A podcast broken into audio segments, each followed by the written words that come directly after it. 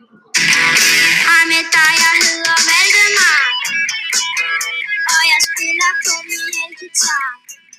Ja, som I kan høre, så har Valdemar en elgitar, han er vild med at spille på. Men det er ikke Valdemars elgitar, det skal handle om i dag. Det er nemlig religion i middelalderperioden.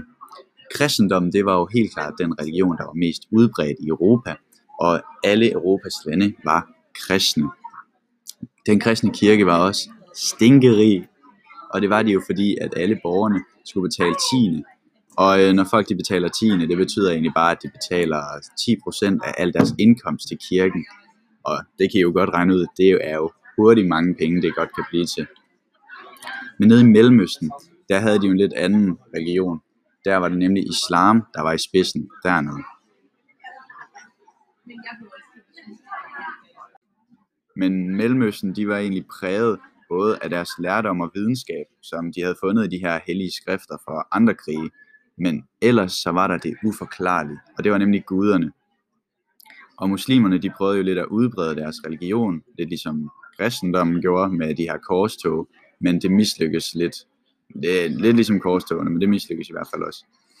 Og øh, de her muslimer, de har jo så mange andre rundt omkring i verden, der har de jo der har de videt hele deres liv til de her profeter og deres religion.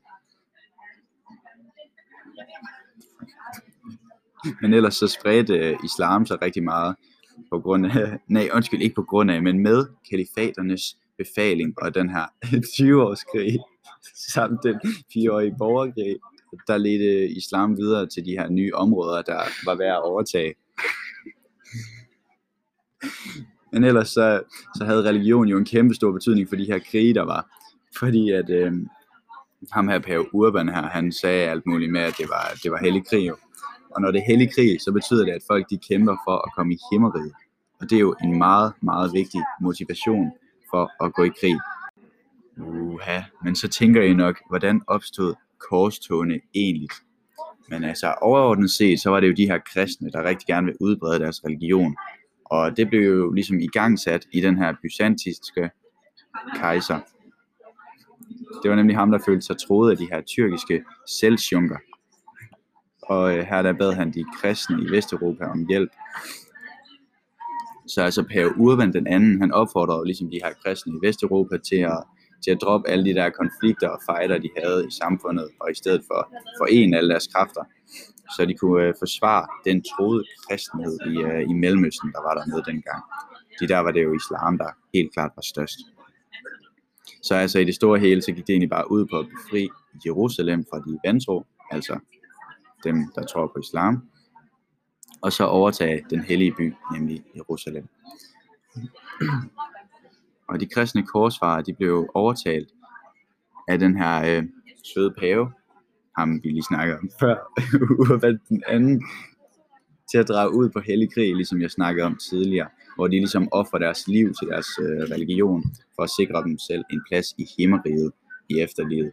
Og det var jo ligesom noget af det ypperste, en person kunne opnå. Som sagt var, vil man gerne generobre Jerusalem, som var datidens mest betydningsfulde by. Det var her, det siges, at kristendom opstod, nemlig her Jesus Kristus blev korsfæstet og begravet. Andre grunde til, at korstogen opstod, det var Per Urban den andens opfordring til at skabe fred i Vesteuropa via korstogen. Der var dengang ma- øh, mange feudalstyre, der havde indbyrdes fighter, så man prøvede ligesom at afskaffe de her fighter. Korstogen åbnede en ny mulighed for at rette de krigeriske aktiviteter mod resten af verden, og på den måde få Mellemøsten bukket under for kristendommen. Man prøvede ligesom at skabe en fælles fjende for de kristne tropper til at hade, så man ligesom har noget at samles om, og ikke kæmpe om mod hinanden om. Men i dag, hvad kan vi så egentlig bruge korstogene til at, ligesom at kende ud fra? Jo, religion, overordnet så kan man sige, at religion kan ikke tvinges ned over andre. Vi kan i dag se, hvordan korstogene på en måde er mislykkedes, i den forstand, at i den nuværende Mellemøsten, og især i Jerusalem, at der kun omkring cirka 2% kristne at finde. Resten er muslimer og jøder. Ligeså vel som de kristne prøver at udbrede og sprede deres egen religion, prøver muslimer også det her i nogle dele af Vesteuropa, øh, og det mislykkede også. Det må i dag bare erkendes, at selvom mange mener, at deres religion er den rette for hele verden, kan lade sig ikke tvinges over andre, og det kan i værste tilfælde føre til hellig krig. Dengang før korstogene kunne folk leve side om side, uden at få konflikter med hinanden øh, som sådan. Men så snart ideen om en religionsudbredelse kom, så gik det altså helt galt.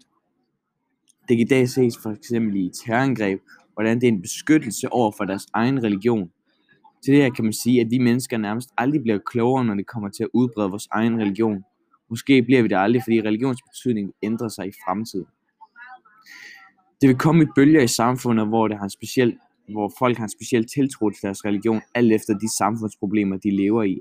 Det kan fx være kritiske situationer, det deres land står for, hvor man har brug for at have noget at tro på, øh, og andre ikke har været ude for det samme, så deres religion er ikke lige så præget af den måde, de lever på.